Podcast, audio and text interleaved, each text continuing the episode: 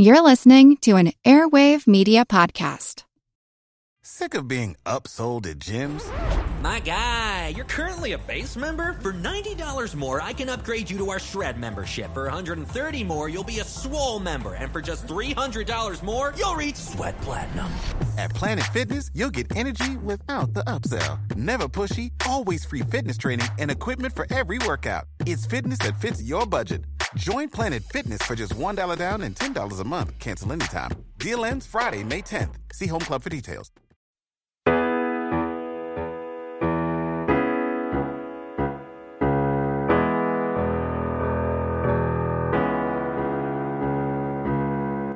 This is a song about gerrymandering, sung by a choir.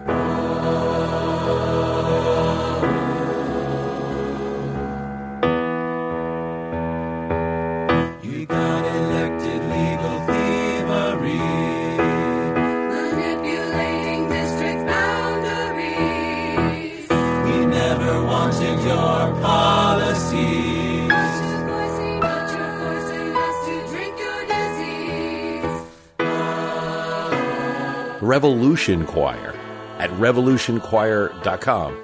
And I want to thank Kevin at Revolution Choir for giving me this music that I could use in the podcast. This particular song is about gerrymandering, but the Revolution Choir has a lot of songs. Go to their website, find out what they're all about, and I'll play the full song at the end of the episode. That's right, we are talking about gerrymandering.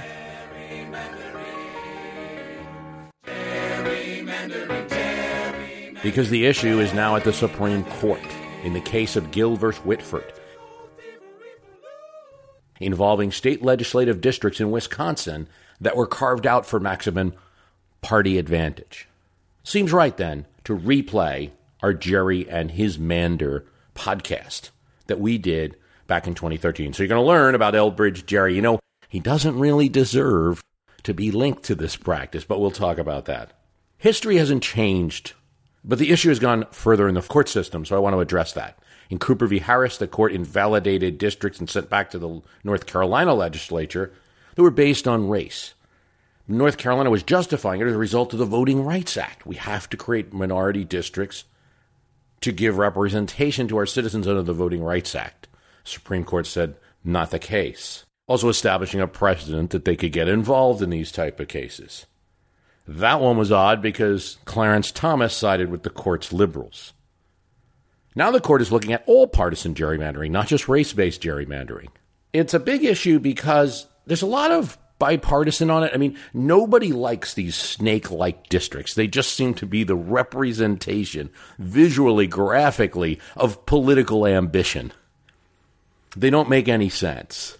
The crazy shaped North Carolina districts that Toledo to Cleveland snake on the lake in Ohio. The Maryland Three, which is an outlier because most of the complaints about gerrymandering, at least now, not in history as we're going to talk about, but now, are a GOP gerrymandering. But Maryland 3 is a Democratic gerrymander that looks like paint spilled on a canvas. And you'd have to go by boat to get from one end to the other without touching another district. Pennsylvania 7th, it is joked, looks like Goofy kicking Donald Duck. So the issue is acknowledged as a negative one, but how do you fix it all? Do you say, well, don't break up any towns in half. Don't have districts that go one side of the street and then the other side is a is another district.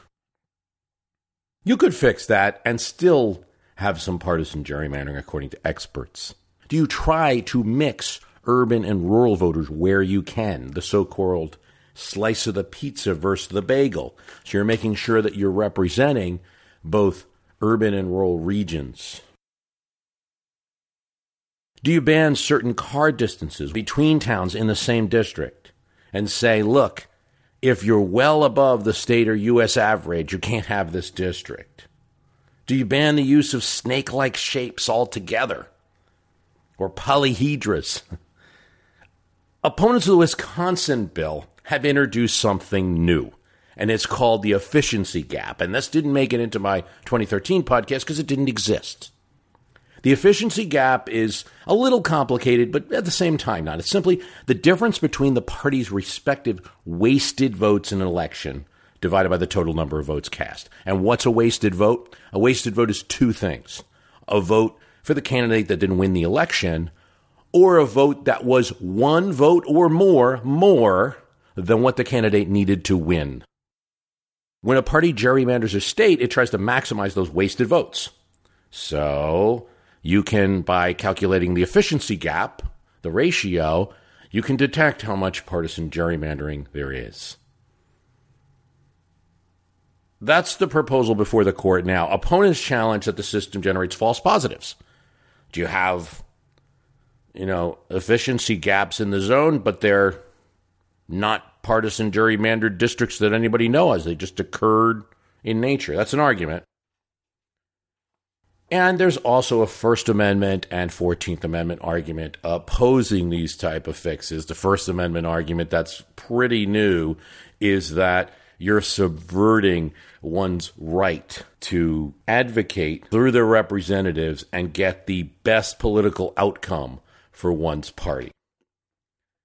Equal protection clause court is intervening in politics and denying some people the the same representation as others. The oral arguments in the case Gill versus Whitford was held and were predictable.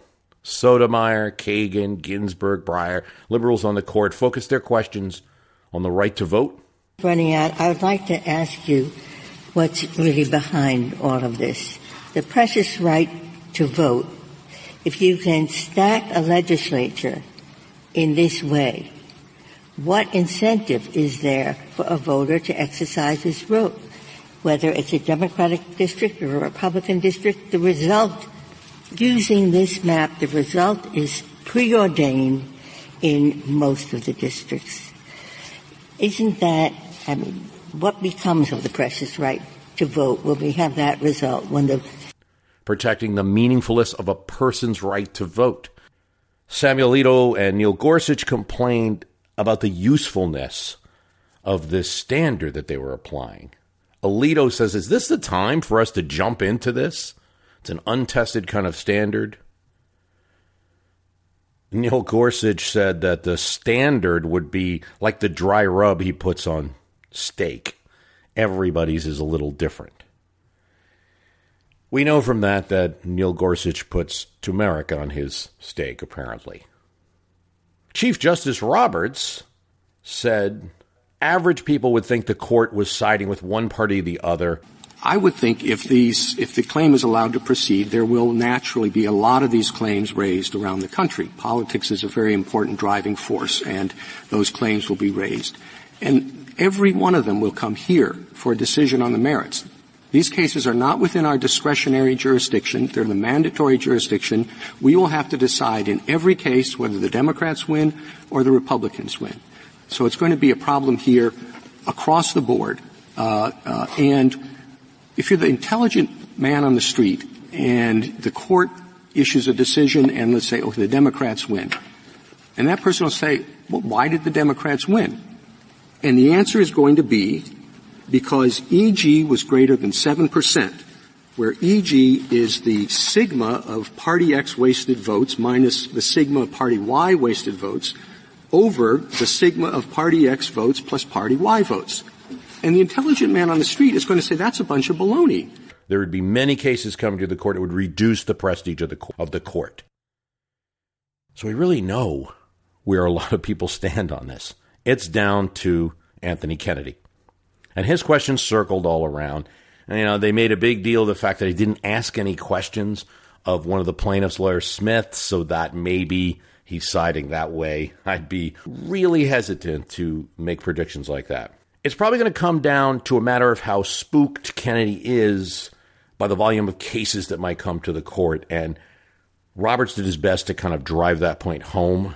And in any case, Kennedy's one of those people that even if he does write the decision, he might come up with his own medium standard. He's not a textualist. He's looking at impact of the law as a major factor. I like the efficiency gap as a testing tool for this.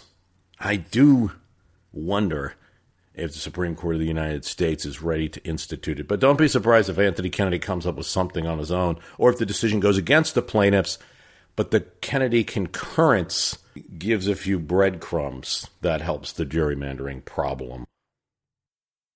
What we do know about the problem is that it's not new. And so I give you, from 2013, Gerry and his Mander. Some of the founders of the United States have lent their names to great inventions, doctrines, accomplishments, even the capital of the United States of America. For Elbridge Gerry, his name is today associated with a political trick. The act of drawing representative district lines in a way that ensures your opponents will get less seats and you more. Not only has he lost his political dignity in history, but Gerry lost the hard G in his name, and gerrymandering is now an international term for a crime against democracy. Yet it is certainly fair to say that although he signed that bill in Massachusetts for redistricting, Gerry did not create this maneuver. And so much of it has occurred since Gerry's time that you really can't lay all the blame with him. Gerry deserves more than that. Harvard educated merchant, he was a patriot and a signer of the Declaration of Independence, governor of Massachusetts, the fifth vice president of the United States. Having met him in Continental Congress, John Adams, often a critic of people, was impressed. I found a faithful friend, an ardent, persevering lover of his country, he said about Gerry. Soft spoken, even stuttering at times, he nonetheless impressed some with his logical arguments. Charles Thomson, the secretary of the Continental Congress, said, He cannot boast of the thunder of his voice, but when he speaks, he's assured of a superiority over his opponents. Gerry participated along with Adams on some of the important committees, especially the appropriation of arms for the revolution. But as the revolution drew to a close, he went back to his home state of Massachusetts. And there, Gerry's battle was with another signer of the Declaration. He felt that John Hancock, governor of Massachusetts, was acquiring too much power in the new state due to his fame as a revolutionary, his influence, and his wealth. His practice of trading patronage jobs, particularly justices of the peace, was, according to Gerry, comparable to the actions of the royal governors they had fought against. Yet no one, it seemed, could stop Hancock, though Gerry organized and tried. He only succeeded in diminishing his own political career. Indeed, after the revolution, Abigail Adams would write to him saying, I was looking for your names on the list of state offices and could not find it. I was so surprised. Though he did represent Massachusetts in the new Confederation Congress in New York City. Gerry was a delegate to the Constitutional Convention. He participated in the debates fully, but in the end, he did not sign the Constitution. It was, he said, very painful for him. The Constitution provided too little security for the liberty of the people, he said. He hinted there were not enough representatives in the House.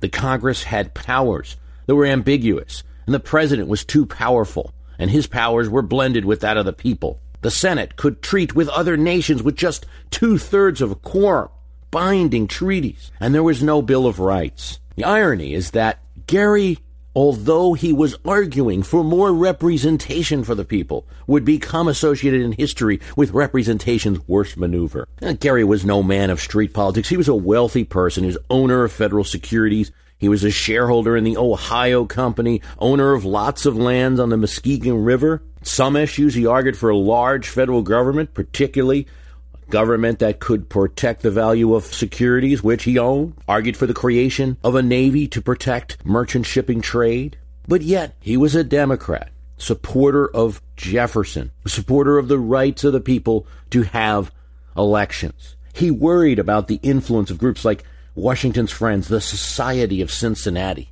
Would they create a cabal that would effectively run the country? He was a supporter of the party of Jefferson, but he was not a partisan.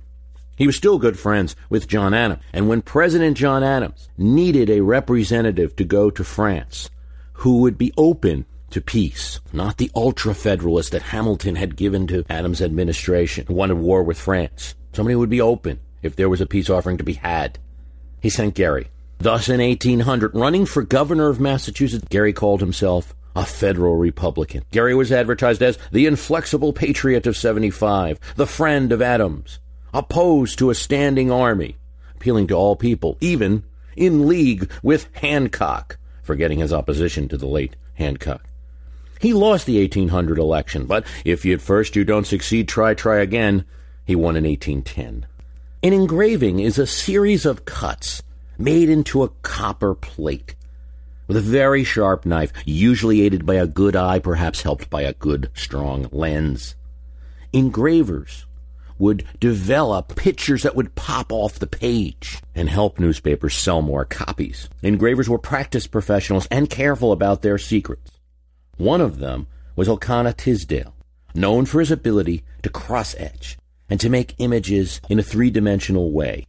Readers of the Gazette during Gerry's governorship would have seen a large serpent with a monstrous head and clawed feet, hugging some of the counties of Massachusetts. Well, Tisdale had set his etching to expose a dirty political trick. The Republicans in Massachusetts, controlling the state at this time, had redistricted the state and carved out a district that ringed around the numerous Federalist strongholds north of Boston in order to have one district from Salisbury to Haverhill to Marblehead, a ring that looked unnatural, not like one community. And in the artist etching, it was a serpent. The caption read, A new species of monster has appeared in the recent elections, the gerrymander, designed to drown out the Federalist voice.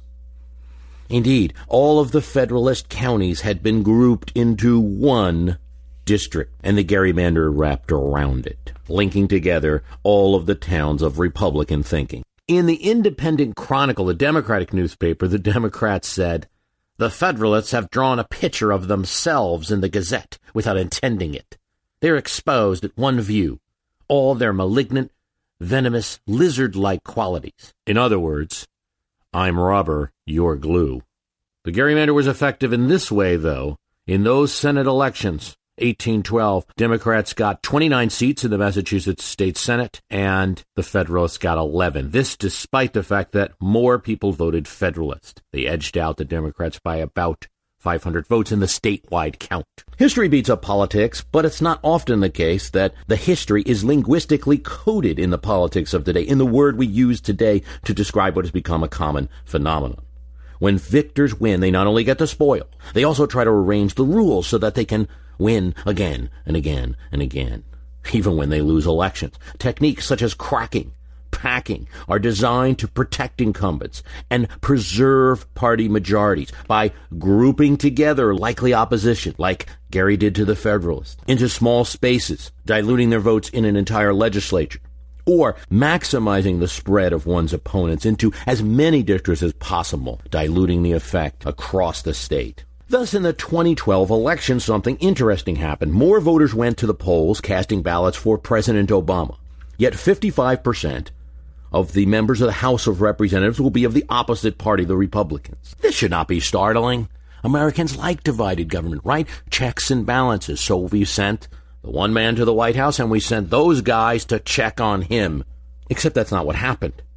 In the election, a few more, well, a couple hundred thousand votes more, voted for Democratic candidates for House of Representatives than Republican candidates for House of Representatives.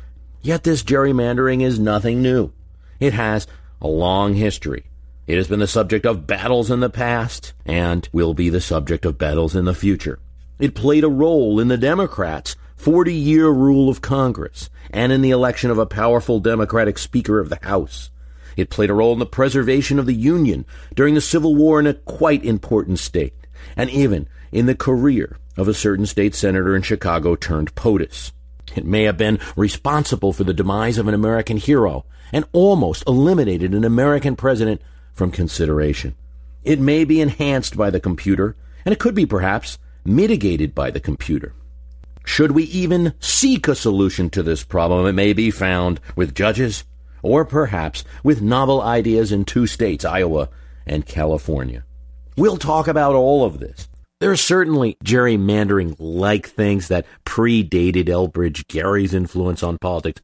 History Book of North Carolina from 1774 talks about the county of Jones having 2,000 residents with the same representation as Orange with 25,000. In Pennsylvania's colonial government, they had a system where there would be four representatives in the assembly from each county, two from the city of Philadelphia. But then to increase the influence of the city on politics, Bucks and Chester counties were separated from the city. They'd been part of the city before and added the seats to the legislature to make sure the city area had the influence. Then the assembly just gave four more seats to Philadelphia. So it always maintained that influence. It was common for royal governors in colonial times to simply add seats to the colonial legislature so he or she could have more allies. This was done in New York. I'm Jane Perlez, longtime foreign correspondent and former Beijing bureau chief for the New York Times. I've been a foreign correspondent in lots of places Somalia, Indonesia, Pakistan, but nowhere as important to the world as China. I mean, China is not dropping anti democratic paratroopers into Montana. But of course, we did see things like the weather balloon slash spy balloon riveting the whole country for a week. This is Face Off, an eight part series in which we'll take you behind the scenes to key moments in the tumultuous US China relationship. We'll speak with a diplomat, a spy, a tech reporter, a US admiral, even Yo Yo Ma. Plus, my pal and noted China historian Rana Mitter joins the conversation. We'll look at what's driving the two nations apart and explore whether anything can help bring them back together. Face Off launches April 9th. Want to learn how you can make smarter decisions with your money? Well, I've got the podcast for you. I'm Sean Pyles and I host NerdWallet's Smart Money Podcast. On our show, we help listeners like you make the most of your finances – I sit down with NerdWallet's team of nerds, personal finance experts in credit cards, banking, investing, and more. We answer your real-world money questions and break down the latest personal finance news. The nerds will give you the clarity you need by cutting through the clutter and misinformation in today's world of personal finance. We don't promote get-rich-quick schemes or hype unrealistic side hustles. Instead, we offer practical knowledge that you can apply in your everyday life. You'll learn about strategies to help you build your wealth, invest wisely, shop for financial products, and plan for major life events. And you'll walk away with the confidence you need to ensure that your money is always working as hard as you are. So turn to the nerds to answer your real world money questions and get insights that can help you make the smartest financial decisions for your life. Listen to NerdWallet's Smart Money Podcast wherever you get your podcasts. Was it better after the United States was created? Not really. After the 1776 State Convention in Virginia, that state was divided into 24 senatorial districts. No county in Virginia was divided. Districts consisted of from one to three counties. Now, so you can arrange whether the district has one county, two counties, three counties in order to arrange the representation in the best manner for your party. Tidewater districts, the eastern part of Virginia, the plantation area, the slave owning districts, had about 19,000 men, and they had 12 senators, half the Senate. The whole rest of the state had 30,000 men, much larger area, and just 12 senators, half the Senate. So generally, Tidewater was running Virginia. In 1790, Pennsylvania had already sought to ban such behavior, prevent the division of the city of Philadelphia or any county when considering district. Counties had to be adjoining. New states of Kentucky and Tennessee joined these provisions. All of this gerrymandering and anti gerrymandering was going on already. It goes to show you how important visual images are, even though there was no television. Process was going on, but no one thought to draw a salamander in the newspaper. Now we'll discuss someone who is accused of gerrymandering, but may not have done so, Patrick Henry. It was said that as the congressional elections of 1788 began, Henry targeted James Madison adding anti Federalist voters to his district in order to defeat him. It is true that Patrick Henry had great sway in the Virginia legislature. It is true that some counties that were anti Federalist were added into James Madison's 5th district in 1788 during this process. But I've also seen refutations of this in uh, political science journals and books. The 5th District in Virginia was no Gerry like monster. Madison's 5th District was a collection of Piedmont towns, counties that would have fit together nicely, all bordering the Blue Ridge Mountains. It included Madison's home in Orange County and Thomas and Jefferson's home in Albemarle. Yet it contained only two Federalist leaning counties to five anti federal leaning and one divided. But Albemarle, Culpeper, and Orange were the heavy population centers of those districts, and that's where Madison won his vote against his opponent, James Monroe. It seems that A letter from Washington before the process of redistricting Virginia even began, warning some friends that maybe Madison was being targeted, and the comments of a Federalist writer writing what might be called a little bit of propaganda in the newspaper during the process might be responsible for spreading that story through history. Indeed, the newspaper writer was challenged on the point when he alleged that Madison's district was unfairly drawn. A letter writer challenged the writer named Odysseus, he used pen names back then in the papers, who said, please produce a map of what you're saying about Madison's district. The way you described it sounds like it had been split in a thousand angles. And the Federalist writer Decius was forced to say, no, there's no problem with the fifth district as it is. I'm worried about redistricting that might occur, counties that might be added to Madison's district. So it's either a story that just simply isn't true, or Patrick Henry may have planned to redistrict but decided not to when he got caught. In 1861, the state of Indiana was torn between two factions. One was Democrats who supported the war effort, but only as a tool of reconciliation with the South. Opposing them was Governor Oliver Morton and the Republican Party who supported full prosecution of the war and saw Indiana as a key source of arms and soldiers to do it. The nomination of neighboring state candidate Lincoln in the 1860 election had opened up Indiana, which for 20 years had been Democrat, to the new Republican Party. During the election, Democrats said Republicans would bring war, the torch, fire, and blood. Republicans countered that the Indiana Democracy were disunionists.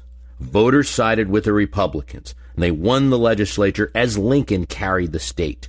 37 year old Morton, a massive and rugged man with what was described as a deep, sonorous voice. A winning circuit lawyer known throughout the state took control. Some Republicans wanted to appease the Democrats and appease the South to avoid a war now that it was so close. Morton had been a conservative and had talked like that previously, but now as governor, he said no, there's no right to secession, and no one more than Indiana had to enforce it. After all, the West is in the most vulnerable position. We don't want to be bottled up in the interior of two warring states on the coast. As South Carolina seceded and other states threatened to follow, Morton said, We aren't going to surrender the Union with a few harsh words. It was time for force. This speech of a Western Republican governor came at a time when Lincoln was not yet president and could not enforce the law. It came at a time when politicians in the U.S. were deciding between coercion and compromise, when a peace conference was held in Washington. Morton sent five delegates, men that were committed to enforcing the Union and its laws, and they did everything they could to procrastinate, to make sure that that peace convention didn't do anything until Lincoln took office. He and his new Republican legislature wanted to create a more official state militia and something else. They submitted a new plan that would give the Republicans, through careful redistricting, taking maximum advantage of the Republican strength in the river areas and the city vote, more districts. They would do their best to stick the southern and rural Indiana voters into a few butternut Democrat districts. And they came up with a gerrymandered state district map that would likely elect just two Democrats to Congress, along with 11 Lincoln supporting Republicans. What did the Democrats do? Well, they did what sometimes legislators do these days when they're in the minority. They bolted the Capitol to delay a quorum. Morton called them revolutionaries, secessionists. Republicans said they threatened the state with anarchy. But Indiana had a high quorum law. Two thirds were needed to conduct business. So it was easy for the Democrats to cripple business in the state. Morton lost the battle. In order to have the state function and pass an appropriation bill, he had to compromise. He reluctantly dropped the militia bill and the gerrymander didn't stop Morton from supporting the Union effort, and he was in Washington to welcome Lincoln upon his arrival. He pledged the support of Hoosiers to fight for the Union cause. Indiana would get a quota of 4,300 from the War Department and send 12,000. As war broke out, it was a great disadvantage to the Democrats politically. Democrats were called excusers and traitors. Indiana Senator Jesse Bright was thrown out of the Senate for his support of the Buchanan administration in the South. He had been caught writing a letter to Jefferson Davis and calling him His Excellency the President. In this atmosphere, Governor Morton became so powerful initially that in 1861 many Democrats called for nonpartisan elections, no party label. 61,000 Indiana volunteers would enlist and fight for the Union, and indeed, Indiana soldiers would be in the Union Army from Bull Run to Appomattox. He created a special President Lincoln Brigade. So many Hoosiers volunteered for the Union Army that Secretary of War Cameron actually asked the state to calm down. There might not be pay for all of these volunteers. Morton took other actions. Without the legislature, he secured guns in Philadelphia and built a state armory. He even ran out of patience with his own President Lincoln when the president refused to invade Kentucky and wanted to observe that state's neutrality. But war fever could only last so long in a state, and as 1861 turned to 1862, there was a backlash and Democrats rallied. Future Vice President Thomas Hendricks led a convention which supported only the maintenance of the war for the maintenance of the Constitution. It condemned Morton's illegal actions, the new state and federal taxes.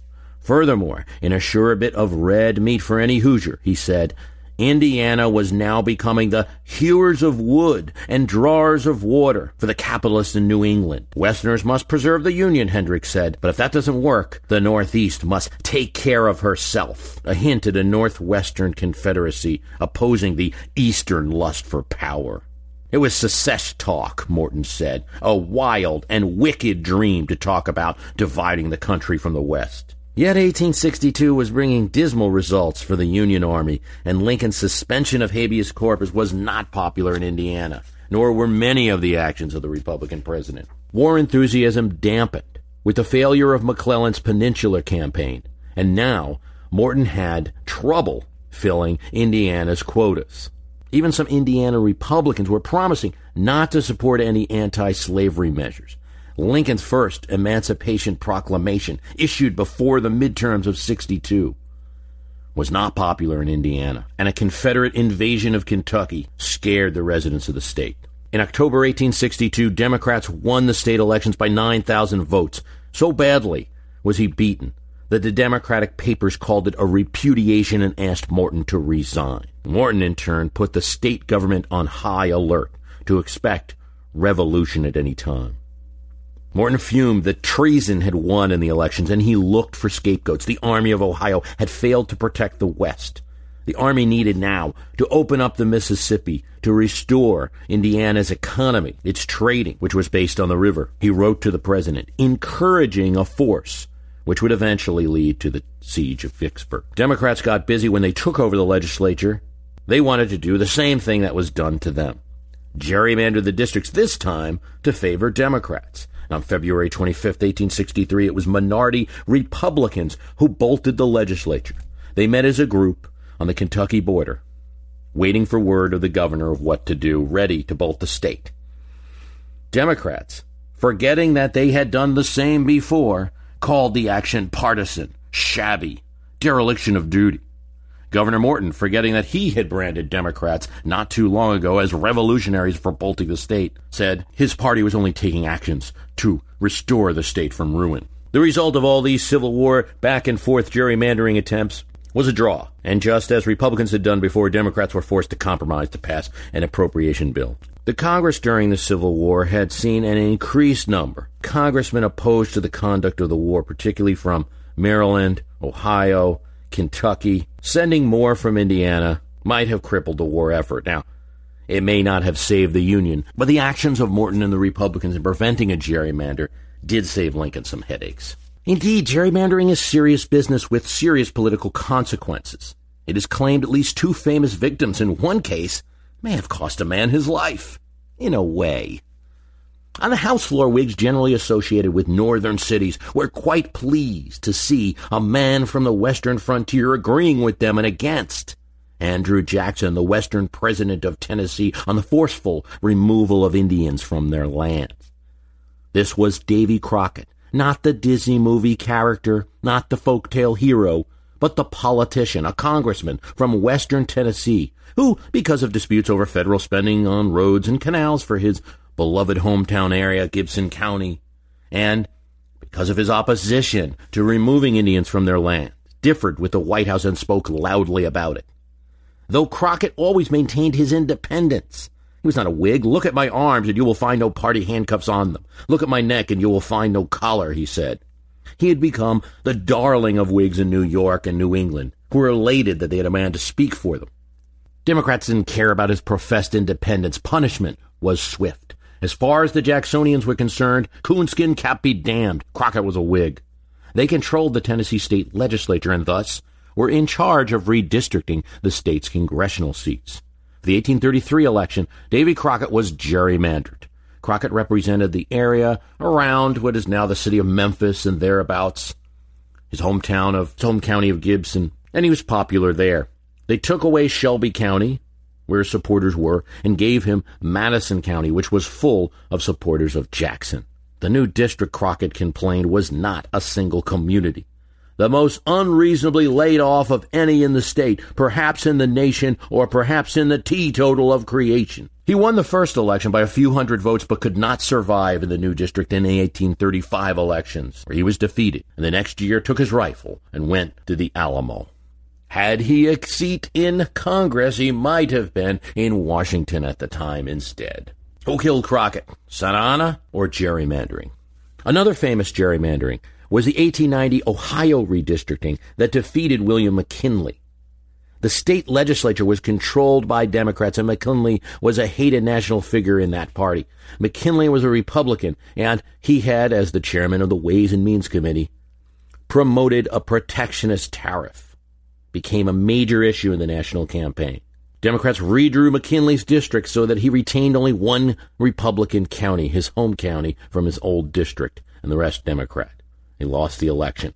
The people of Ohio, however, resented McKinley's ouster in this way and promptly elected him as governor. His victory in the governor's race led to McKinley's nomination and election as president in 1896. Sometimes there's a backlash.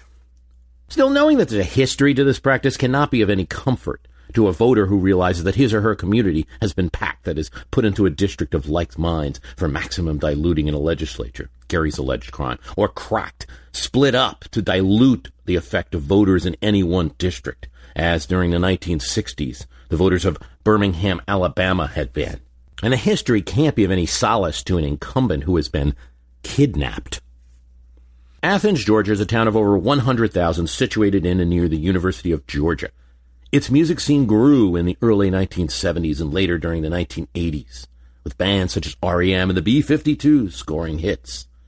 Other bands, Widespread Panic, in the Indigo Girls, Matthew Sweet, Love Tractor got their start in what is called the Liverpool of the South. But in Georgia politics, it's not the music that Athens is known for. It's its odd island of Democratic votes in the middle of the woods in an otherwise very Republican area.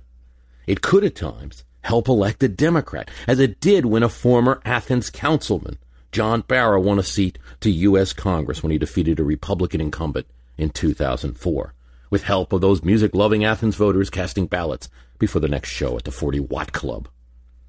As one of the few white Democrats in the South, Barrow, of course, became a target. First, he was kidnapped. This means that they took his hometown and put it into another district. That's no problem. He simply moved. He moved to Savannah, which was still in his district, ran for reelection, and won. Then Republicans in the Georgia legislature dissected cities, split up Savannah, split up Athens to dilute the Democratic vote into more districts where it may not affect anyone. Athens itself was divided into two districts, neither of which Barrow represented anymore. To dodge the kidnapping a second time, Barrow had to move from Savannah now to Augusta. Barrow styles himself a blue dog. He's not a loyal follower of President Obama in lockstep. He voted for the stimulus bill, against health care reform. He's pro choice, but one of those Democrats who requested amending the health care reform bill so that it did not cover abortion except in the case of rape, incest, or life of the mother. I have a brand that is substantially different from the two warring tribes up here in Washington, Barrow said. In 2012, at least, Barrow was able to avoid the kidnapping attempt and still win. Kidnapping incumbents or adding unfavorable voters is a common tactic, of course, but one of the most common is packing, designed to proportionately segment voters of certain areas into one district. This was Gerry's party crime.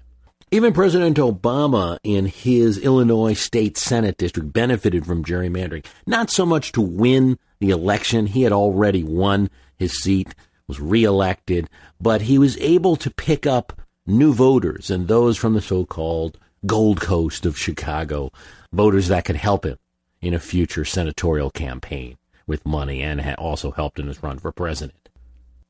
One of the most obnoxious examples for years had been California's 23rd congressional district. One thin little snake of a district that goes all the way up a narrow strip of coast through central California.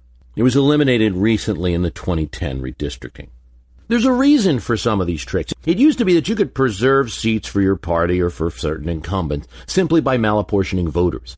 At one point in the California legislature, a tiny district in rural California had one state senator, though it had a population of 14,000. And the city of Los Angeles had a state senator as well, meaning that the LA State Senate districts had 422 times the population of that small rural district. Yet they both just got one state senator.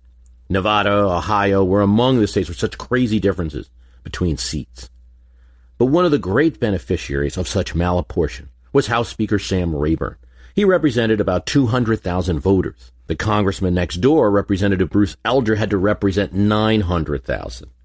One of Speaker Sam Rayburn's tenets is that you shouldn't lose control of the mind of your district. You should get to know your district well. Fewer voters means fewer people to keep happy, and presumably as long as you don't mess up in a big way, everyone in Rayburn's district loved Mr. Sam.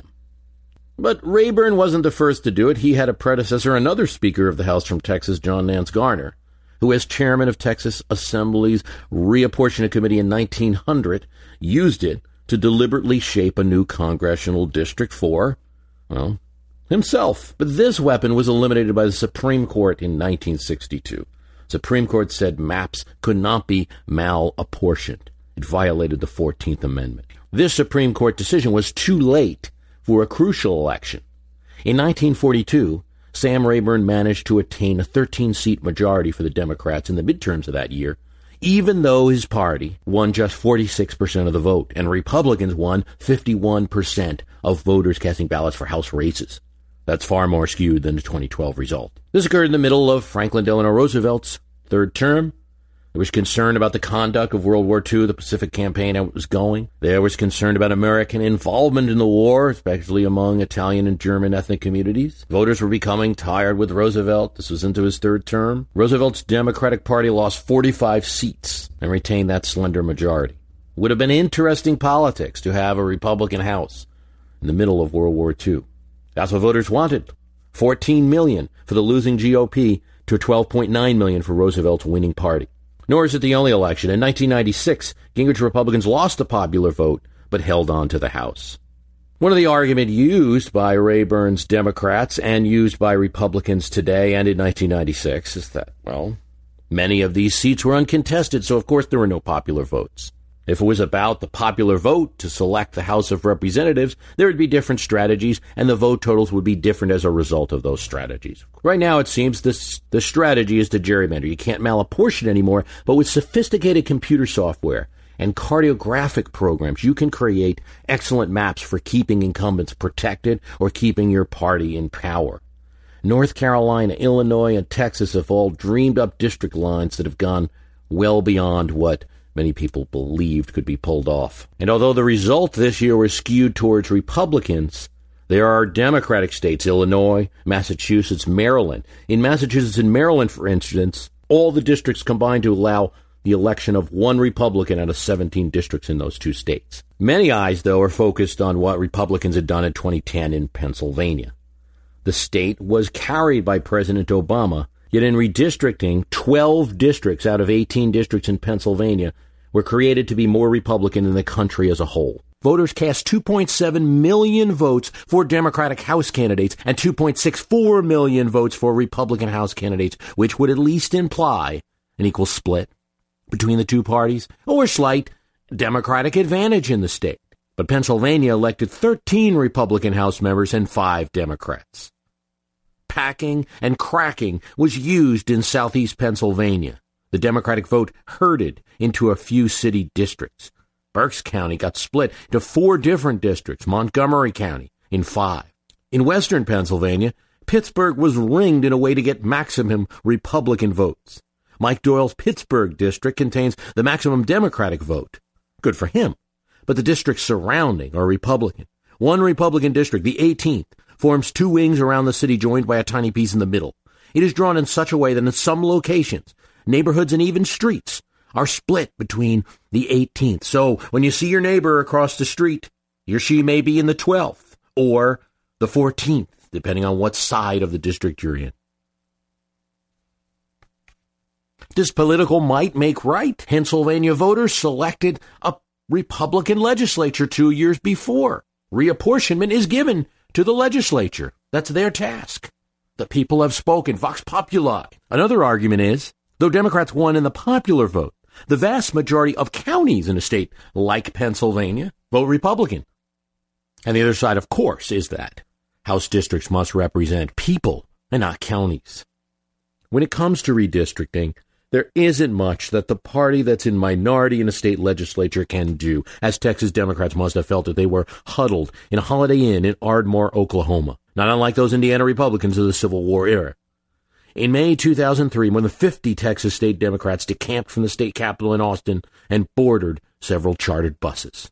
Then there was a larger hiatus to Albuquerque, New Mexico for six weeks. Didn't work. The state went from a 17 to 15 Democratic edge to a 21 to 11 Republican advantage in their House delegation.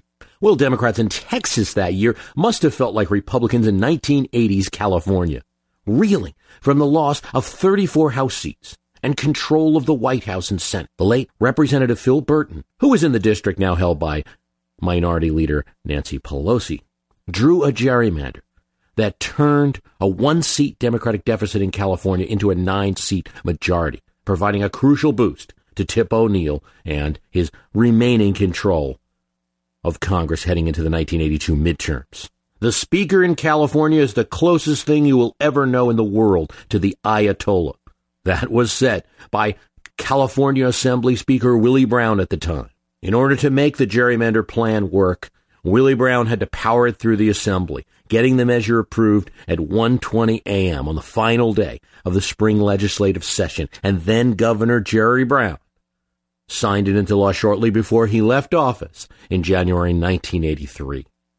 Burton's cartographers turned a 43-seat congressional delegation that had split evenly, 22-21, one seat in favor of the Democrats, into a 45-seat block that redivided 27-18 in his party's favor.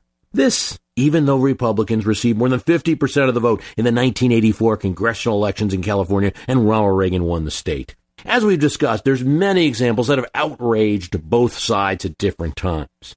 But what can be done? I think to block all partisan redistricting, there may be little that can be done.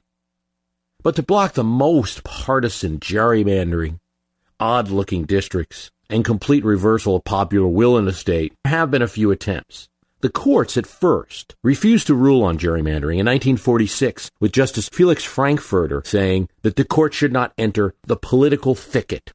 That decision held for some time, but when Charles W. Baker and other Tennessee citizens alleged the 1901 law designed to apportion the state's seats for the General Assembly was virtually ignored, when Baker's suit detailed how Tennessee's reapportionment efforts ignored changes in the state, ignored population centers, Justice Brennan concluded that in that case, actually, the 14th Amendment, equal protection, had been violated and merited judicial evaluation. That case was Baker v. Carr. Reynolds v. Sims, where voters from Birmingham had alleged that apportionment of the Alabama legislature discriminated against them.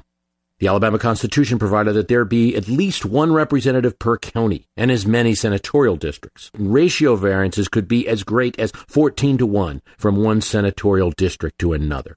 In the decision of Reynolds v. Sims, the principle of one person, one vote was established. In his majority decision, Chief Justice Earl Warren said, legislators represent people, not trees or acres. Legislators are elected by voters, not farms or cities or economic interests. Sounds indisputable.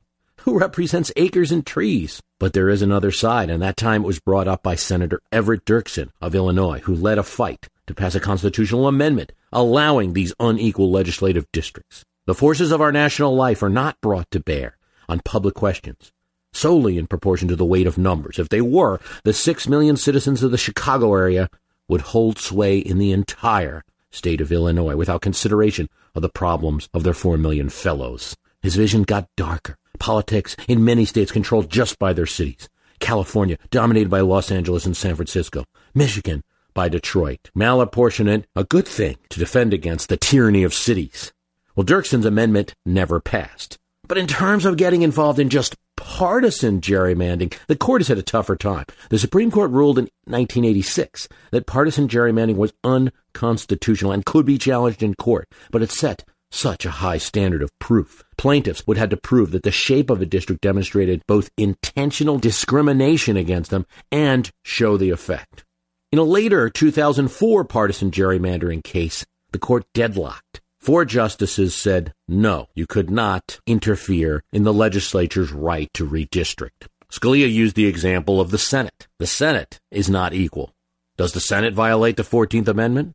Four justices argued, yes, you could. And Justice Anthony Kennedy argued that while no standard for judging had emerged yet, it may be possible to find one. Oh, Quixotic Kennedy.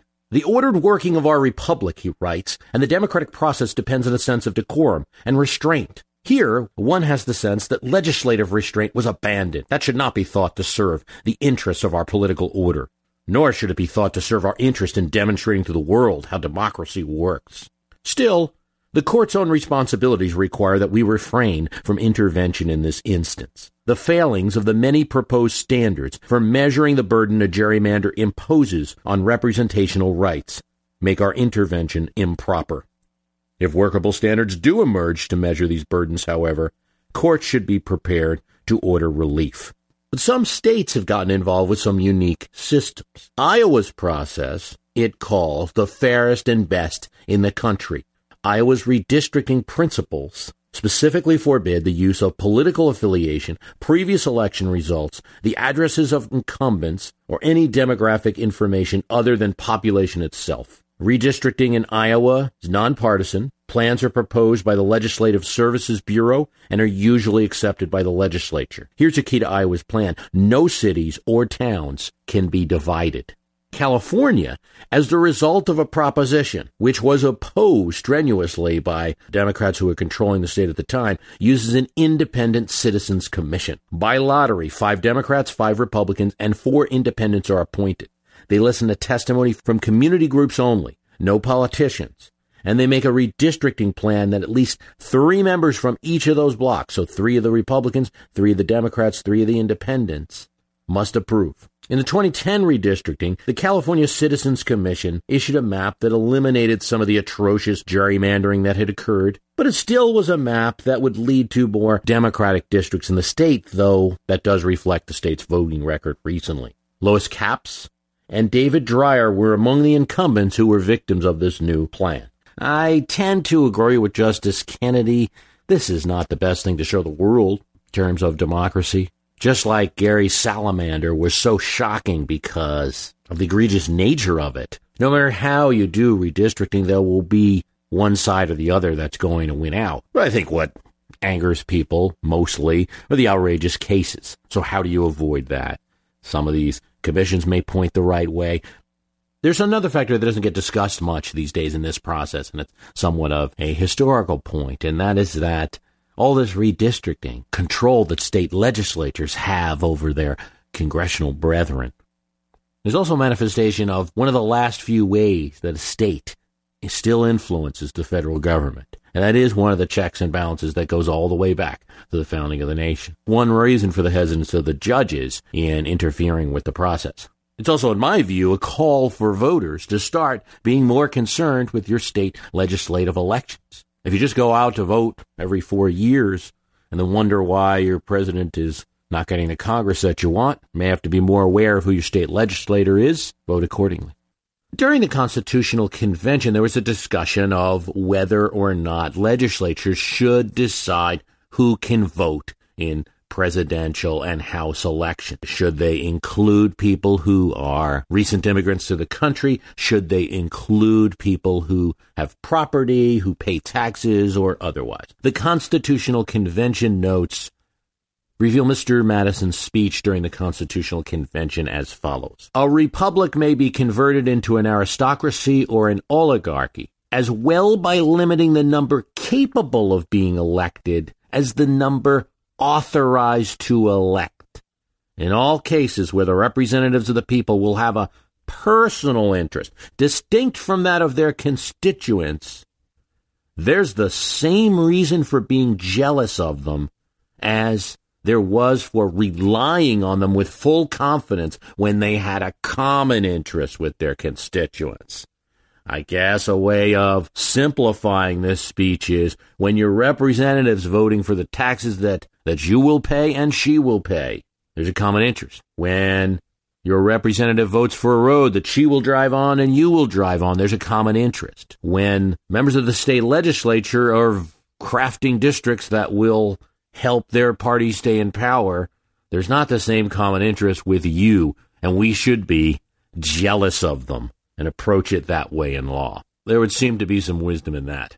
I want to thank you for listening. Remember the premium podcast for My History Can Beat Up Your Politics. We've got lots of content items there for those who are members. Bonus episodes, we go deeper into some of the topics that we've talked about.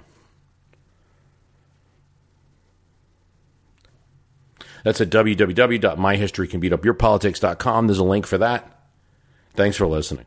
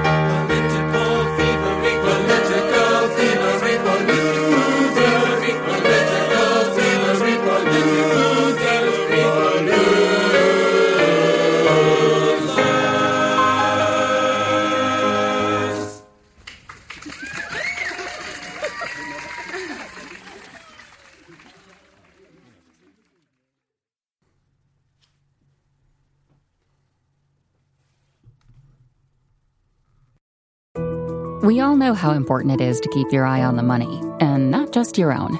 Stay on top of the latest financial and market news with Yahoo Finance, a podcast that releases new episodes almost every day.